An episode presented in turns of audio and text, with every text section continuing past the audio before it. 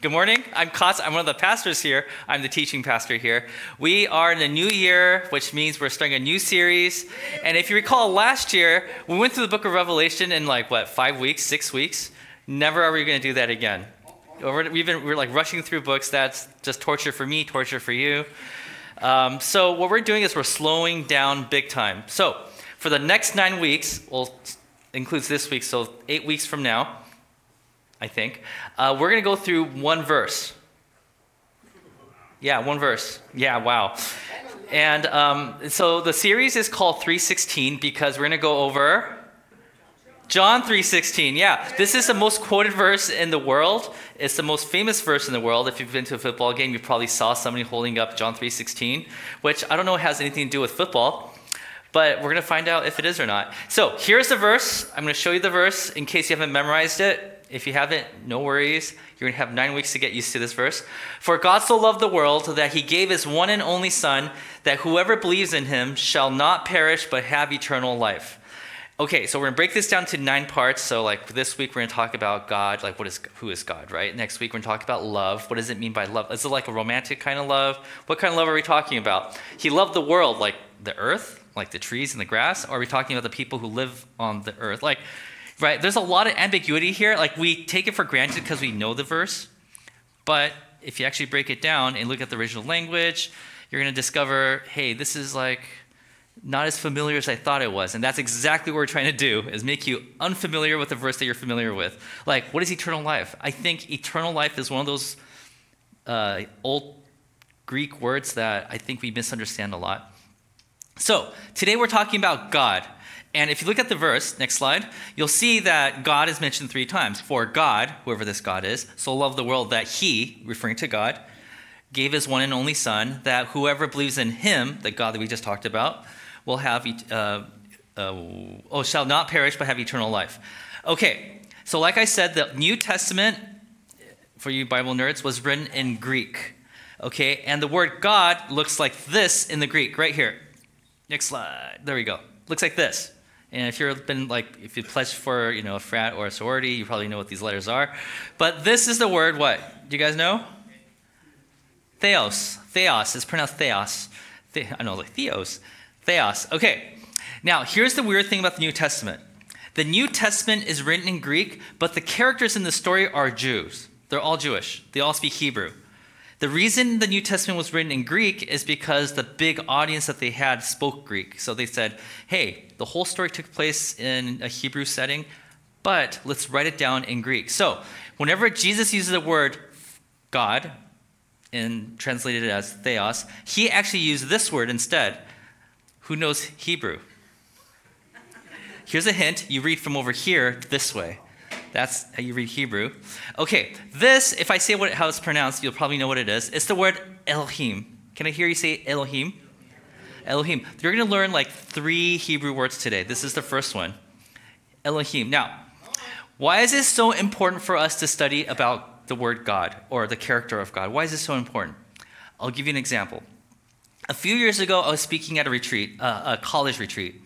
And uh, you know, this is it was for UC San Diego, and I was invited to the mountains in the wintertime. It was there's snow up there, and I rarely do this where I go and speak at a place where I don't know anybody because it helps the speaker to know the audience before you speak to them. But you know, um, Val's cousin invited me, so I couldn't say no, and we were just married, so. And I'm like, okay, I guess I have to say yes. So I went up, and um, I just assumed everybody there was Christian. And as I'm giving the talk, I had to do four sermons. After the first one, this student came up to me, and this is what he told me. He said, Next slide. He said, Next slide. Okay. I don't believe in God. Now, you could break this apart and think, like, do you don't believe in God? Like, like I you know, like somebody believes in me, right? Like, oh, you don't trust him? Like, what do you mean by this, right? I could have been, done that, but I just decided to ask a question. I said, okay, so what do you mean by that? Like, what do you, can you expand on this? And I was like, I just finished speaking a message. And I thought it was pretty good. And you come back to me with, I don't believe in God. So can you tell me what you mean by this, right? And this, okay, I didn't have a notepad and write down everything this person said. I put quotes around it, but this is just my summary of what I think this person said. This is what this person said. I said, I just can't believe in a God who kills innocent people, referring to the Old Testament, slaughters tribes, also Old Testament, condemns gay people, probably more present day. Next slide. He tells us to obey the president, pay our taxes so our, for, so our armies can go steal the oil and uh, wealth of other countries and imprison innocent people. And I was kind of taken aback, like, oh, okay. And then he continued. He said this I refuse to believe in a God who creates human spirits to live forever, but then creates a place of pain, suffering, and torture for billions to live forever. Oh, like, wow, this person knows their stuff. Next part, he, he says, and then, in light of all this, he calls himself good. If that is God, he sounds more like the devil. I'm like, oh, wow. Like, nice to meet you too, right? Um, and so I was thinking about this, and I'm like kind of nodding my head, thinking, oh, yeah, this guy has a point. And so the words that came out of my, out of my lips was this Well, I don't believe in that God either.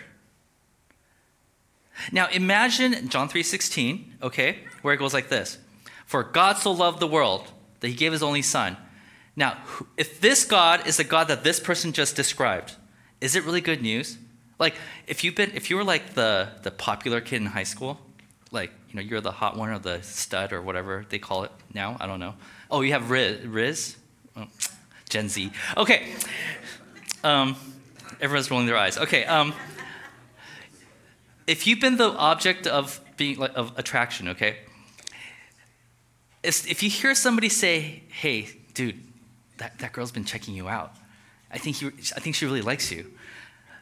Now, the object of the person, the, the, the source of the attraction, or the source of the person, okay, the person who has an attraction to you really matters. Like, if it's somebody that you like back, or if it's somebody that's really nice, that's good news, right? But if it's a person that's the jerk of the, of the class, the guy that's always throwing stuff at you and you know the guy that's always bullying somebody like if that's the person that has a crush on you you're like that's not good news i actually want right so if you believe that god is this anti-science anti-gay anti-joy a person who is always voting in one way and not refuses to listen to the other side and always women suppressing if that's the version of God that you believe in. When I say, for God so loved the world, he gave his only son, if that's the God you believe in, that's not really good news, is it? Because it's only good news if God is a good God, right? If the evil God so loved the world that he gave up his only son, that sounds like a cruel thing, doesn't it? Yeah. Right? So, what I'm talking about today is this that the character of God really, really, really matters. It really, really matters. Okay? So, for starters, we're going to start with the words that we just went over, the two words, the Greek version, oh, next, uh, the Greek version and the Hebrew version. God, Theos Elohim. I don't know if you guys know this, but Theos or God or Elohim are generic terms. It is not the name of God. God is a category. I know a lot of us, and including myself, we pray to God's like, Dear God. That's almost like God looking at us saying, Dear person. It is a categorical thing. As a matter of fact, theos means God, like supreme power, God, right? But Elohim just means spiritual being. Spiritual being. So if you go through the book of 1 Samuel, you'll see there is an angel that's referred to as Elohim. If you go through another part of like First Kings, you'll see that a person who's deceased is also referred to as Elohim. So Elohim does not mean God at all in the Hebrew. Elohim actually means spiritual being. An angel would be considered an Elohim. Okay, so who is this Elohim that we worship? Jesus said, For Elohim so loved the world, right? So the first question is, which one are we talking about, Jesus? Jesus, are we talking about the Greek gods? Are we talking about the Mesopotamian gods? Are we talking about some Far East Asian god? Like, which god are we talking about? Please give me a name. So, in our culture, right, we use names as a way to distinguish the person, right? If I said, hey, human, and you're like, well, which human are we talking about? Well, um, we're talking about Kotz. And like, oh, okay, we know Kotz. But what if you have a common name? Like a few years ago, maybe like a decade ago, we had four Pauls in this church. I don't know if you know that. We have four Pauls in this church. My son knows of two Pauls, and he's numbered them Paul 1 and Paul 2. You're Paul 2, sorry. yeah, Paul, Paul is always number one. Okay. Because no pastor's spouse. Yeah. Okay. Okay. right. But if, if if it was like a common name like John Smith, right? So if I were to say this message is for John, and and there's like in, like okay, well, which John are we talking about? We're talking about John Smith. Okay, that narrows it down by a little bit. But which one are we talking about? The one that lives in Southern California. That narrows it, but still, we don't know exactly who you're talking, right? So that's the same with Elohim. When you say Elohim, we don't know exactly which spiritual being we're talking about, right? So, in the Hebrew mind, because in the Hebrew world, uh, there weren't that many very. Today, you could have like a million names to name your baby, right? Like, oh, there's a million names. I'll pick that name for my child, right? Back then, the pool of names wasn't that big. It was actually pretty small.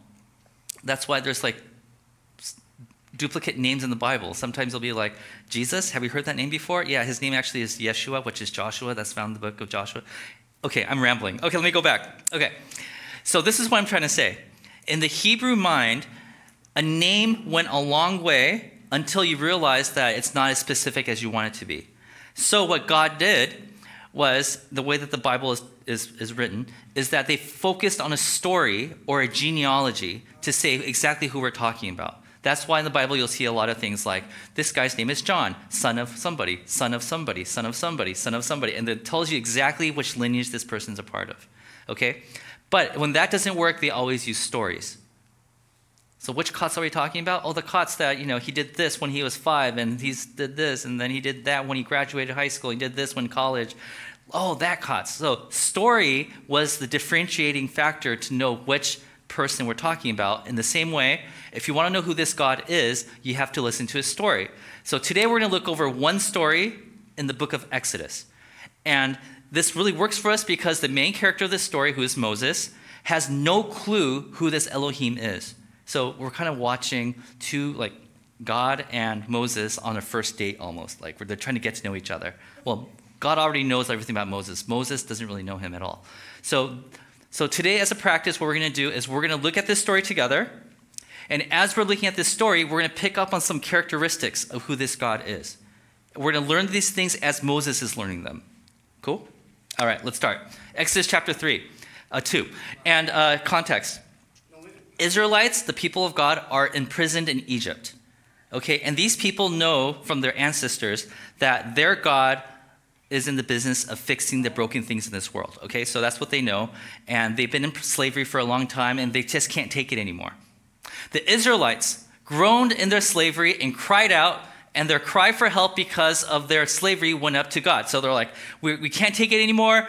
God, and we're crying out, please help us, please help us, right?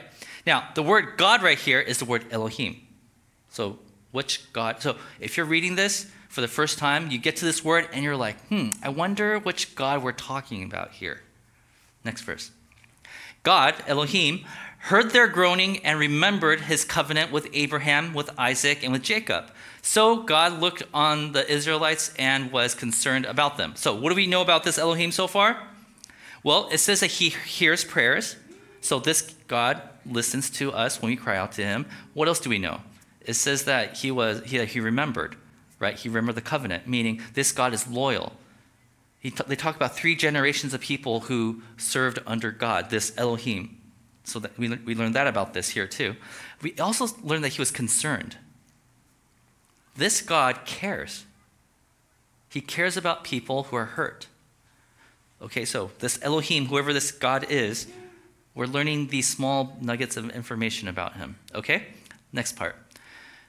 Now, Moses, and this is like a movie, you know, the people are crying, Who's to save us? Cut scene. Next scene. There's a guy named Moses, right? So, this is exactly what's happening. So, Moses was tending the flock of Jethro, his father in law, the priest of Midian, and he led the flock to the far side of the wilderness and came to Horeb, the mountain of God. Okay, so here's a character named Moses, and he's just doing his own thing. And then, next verse, there was an angel of the Lord. Now, here it is in your Bibles, if you see a capital L, capital O, capital R, and capital D, and you're like, why do they put all caps here? This, okay, this, oh, let me finish reading it and come back to this. Okay, so the angel of the Lord appeared to him in flames of fire from within a bush, the burning bush. Moses saw that though the bush was on fire, it did not burn up. Okay, so the word Lord here looks like this in the Hebrew. It's four letters. I know, that's a letter right there. Okay? And this is Yod He Vav He. You don't have to remember. I'm not going to test you on this. This in the Hebrew is commonly known as the tetragrammaton. Uh, tetragrammaton. Okay, this means.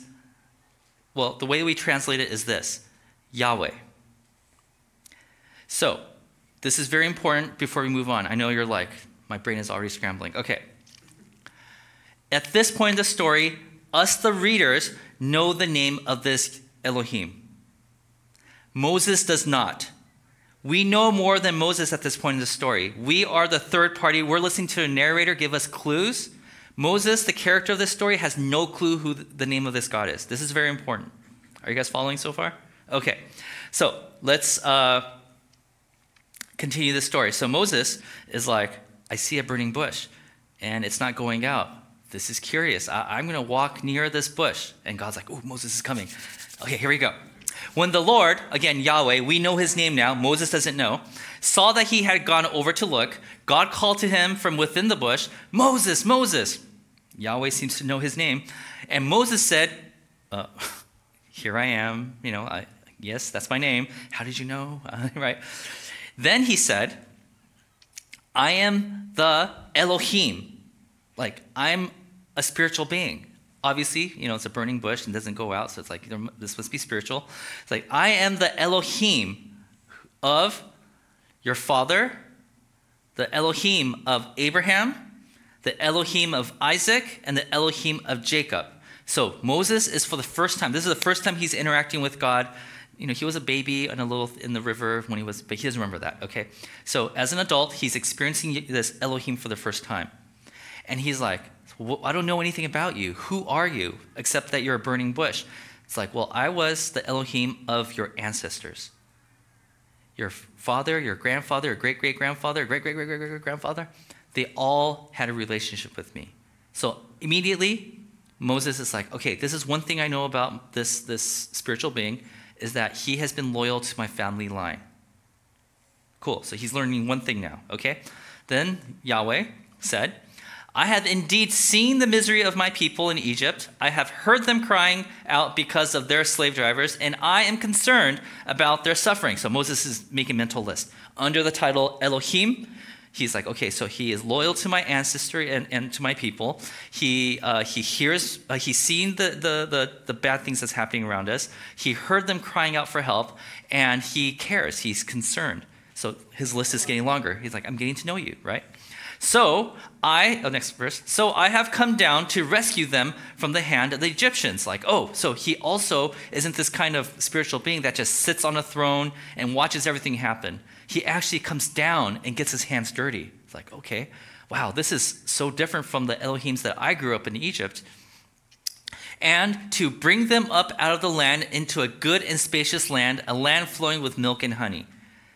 It's like, and he also has the power to deliver us into something better than we have right now. So he's taking that mental note. This Elohim, oh my goodness. Right? Let's continue the story. And now the cry of the Israelites has reached me, and I have seen the way the Egyptians are oppressing them. So we have another thing on the list. This Elohim seems to care how people treat another group of people. They care. He cares about justice. He cares about people respecting one another. It's like, oh, that, that goes to the list too, right? So we're learning a lot about this Elohim now. So Moses like, I'm so glad. I hope you're powerful enough to do this. You know, this is big. So what are, we, what, what are you going to do for us, God? What are you going to do for us, Elohim? So he says this. So now, go. Moses like, what? Go? What? What? Go? Me? I thought you were going to. I am sending you to Pharaoh to bring my people, the Israelites, out of Egypt. So, on that list of things that he's learning about this Elohim for the first time, we're also adding that this God rarely works alone.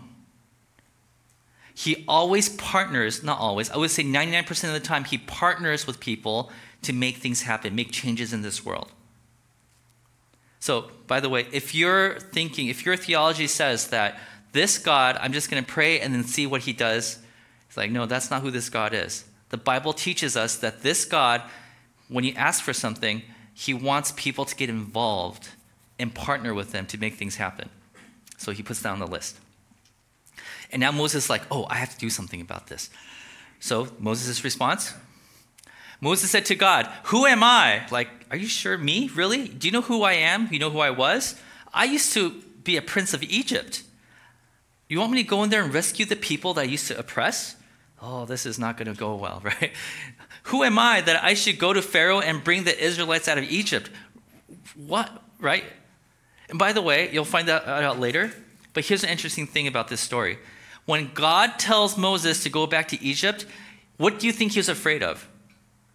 You would think he's afraid of the Egyptian army, the Pharaoh. But if you read carefully, you'll find out that, uh, that Moses' fear was specifically the Israelites, the people he was supposed to rescue. Like, they're not going to listen to me. I used to suppress, uh, uh, oppress them. What, what, what, like, you think I'm the right guy for this job? Interesting stuff, right? Okay. Now, the next line is the key line in, in understanding more about God. God's response is this. By the way, he ignores Moses' question, but he goes, he says, I will be with you. I will be with you. Now, why is this so important?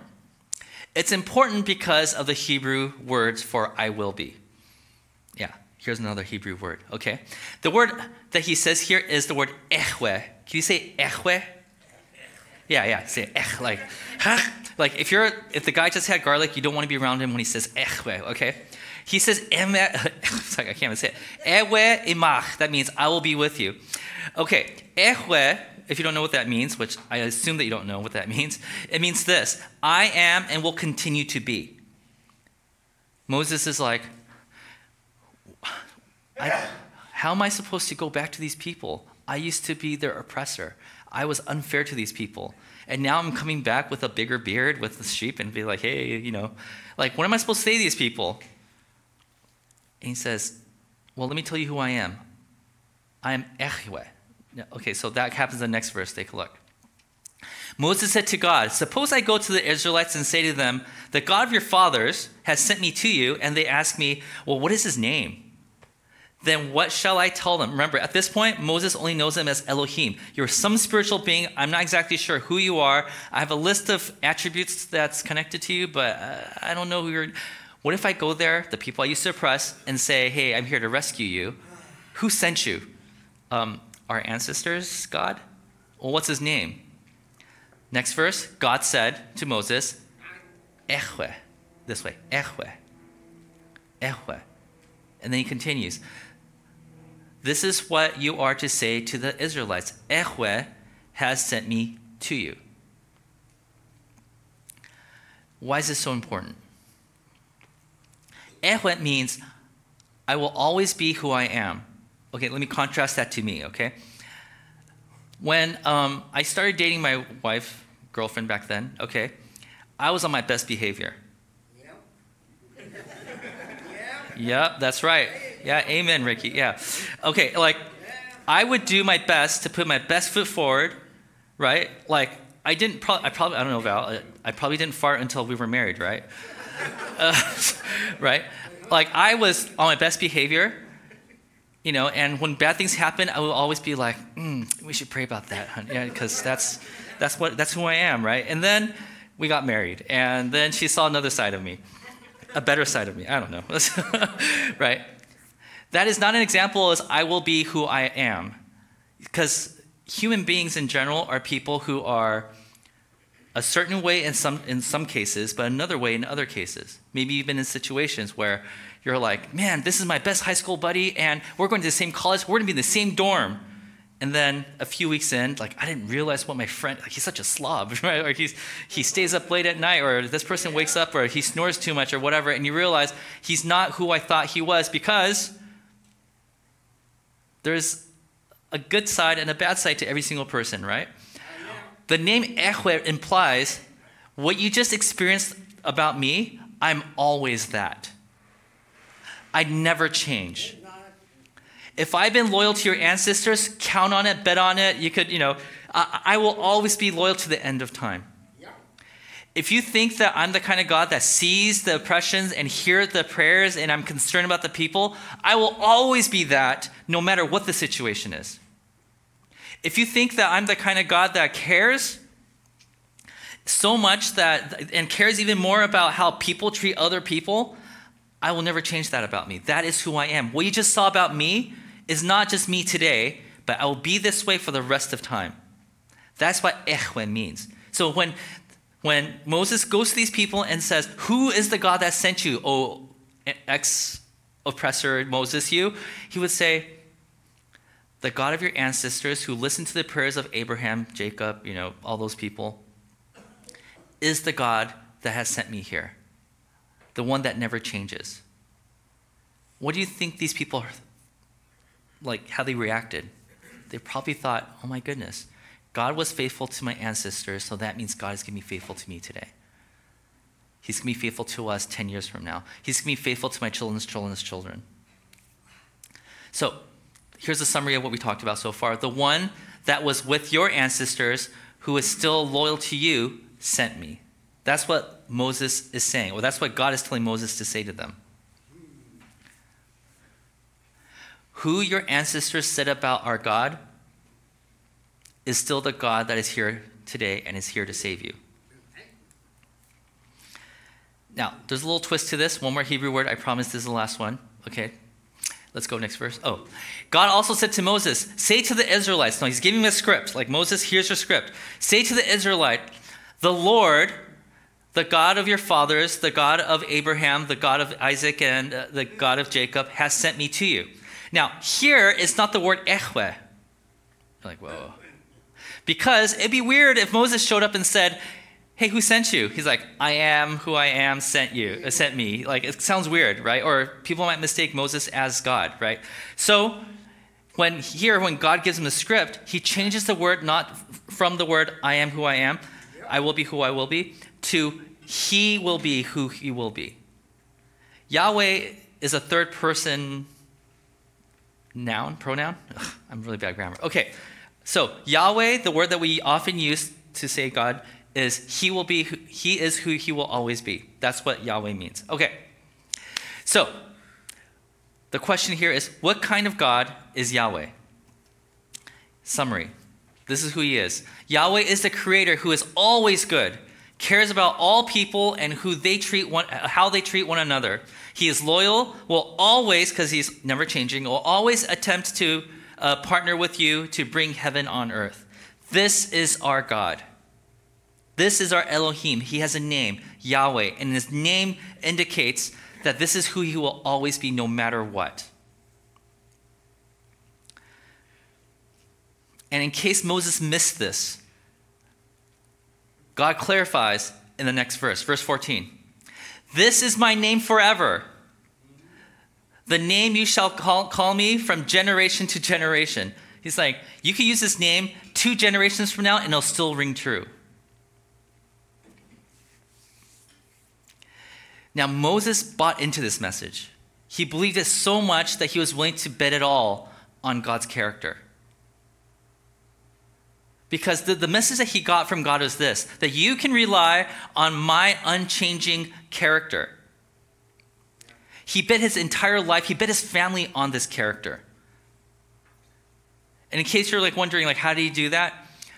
Moses uprooted from where he was living, took his family, went to Egypt. He's like, I'm counting on the fact that you are a powerful God that is loving and caring. I'm going to go to Egypt, tell Pharaoh to let my people go. There were some plagues. He pulled over 100,000 people out of slavery, and they walked through the desert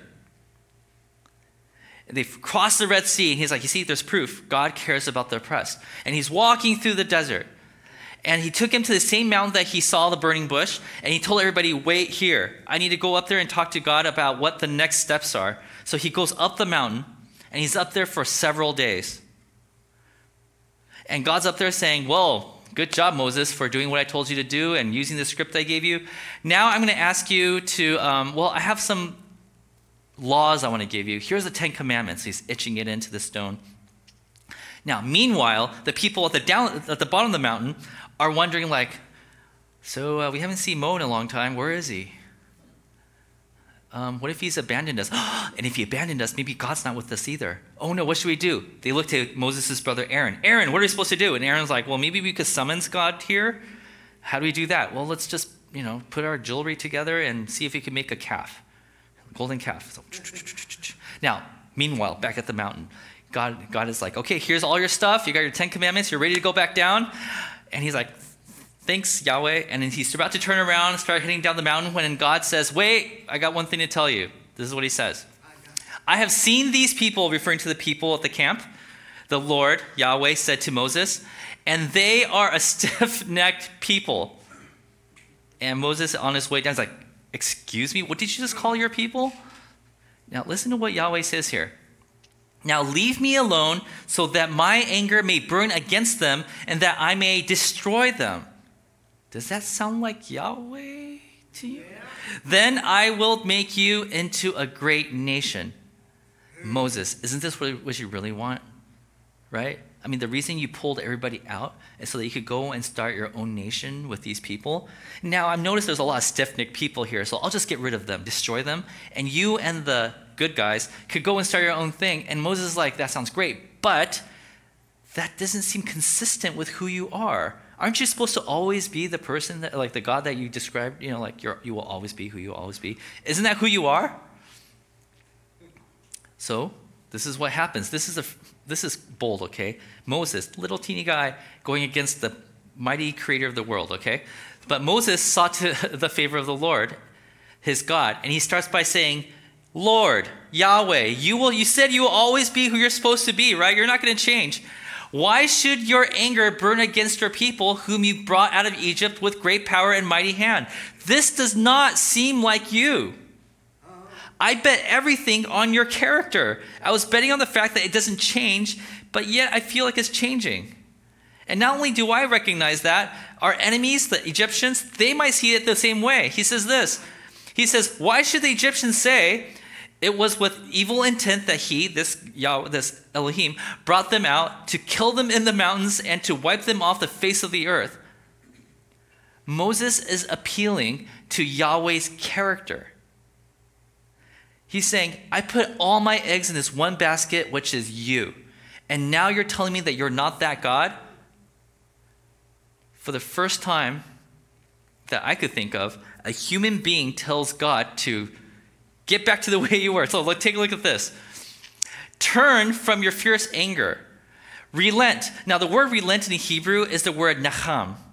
I told you the last Hebrew word, nacham, which means to repent. Moses is straight up telling God to repent. I thought it was the other way around. I thought God was supposed to tell us. The word nacham, repent and relent, means to turn back. Moses is telling God, Go back to the way you were because that was the only reason I went on this, this crazy journey with you. I put like I put everything and I bet everything on the fact that you are a good God. So he says, relent and do not bring disaster on your people. That's not who you are. That is not who I signed up to be on this journey with. And then he says this remember your servants, Abraham, Isaac, and Israel, that's Jacob, to whom you swore by your own self.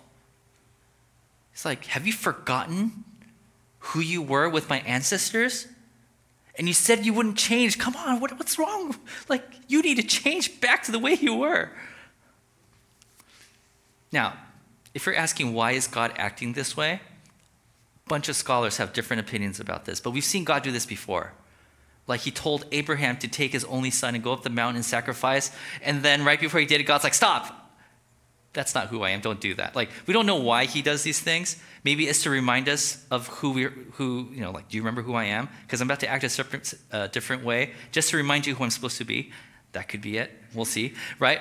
Then the Lord, Yahweh, the one that does not change, relented. He repented.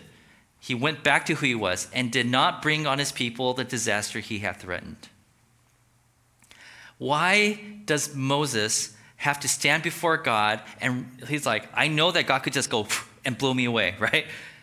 But he had to muster up the courage. Like he was afraid of going to the Israelites, okay, people, right? But he's like, I'm willing to stand before God and tell him to repent.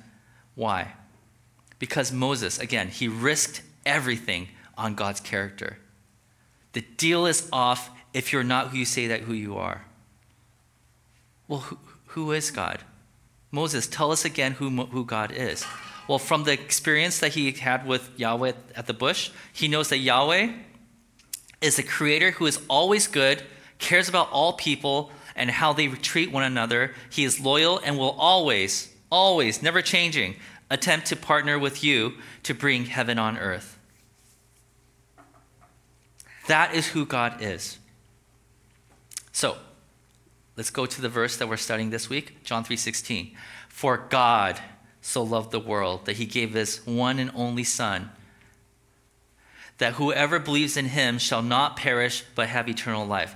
The God that loves us so much is the God that loves. He is good. He will hear your cries. He will listen to your prayers. He is always concerned. He cares about the way you treat other people. He cares about justice. This is the God that says, gave up his son so that we will not perish. This is the God that we come together today to worship. Amen? All right, let's pray.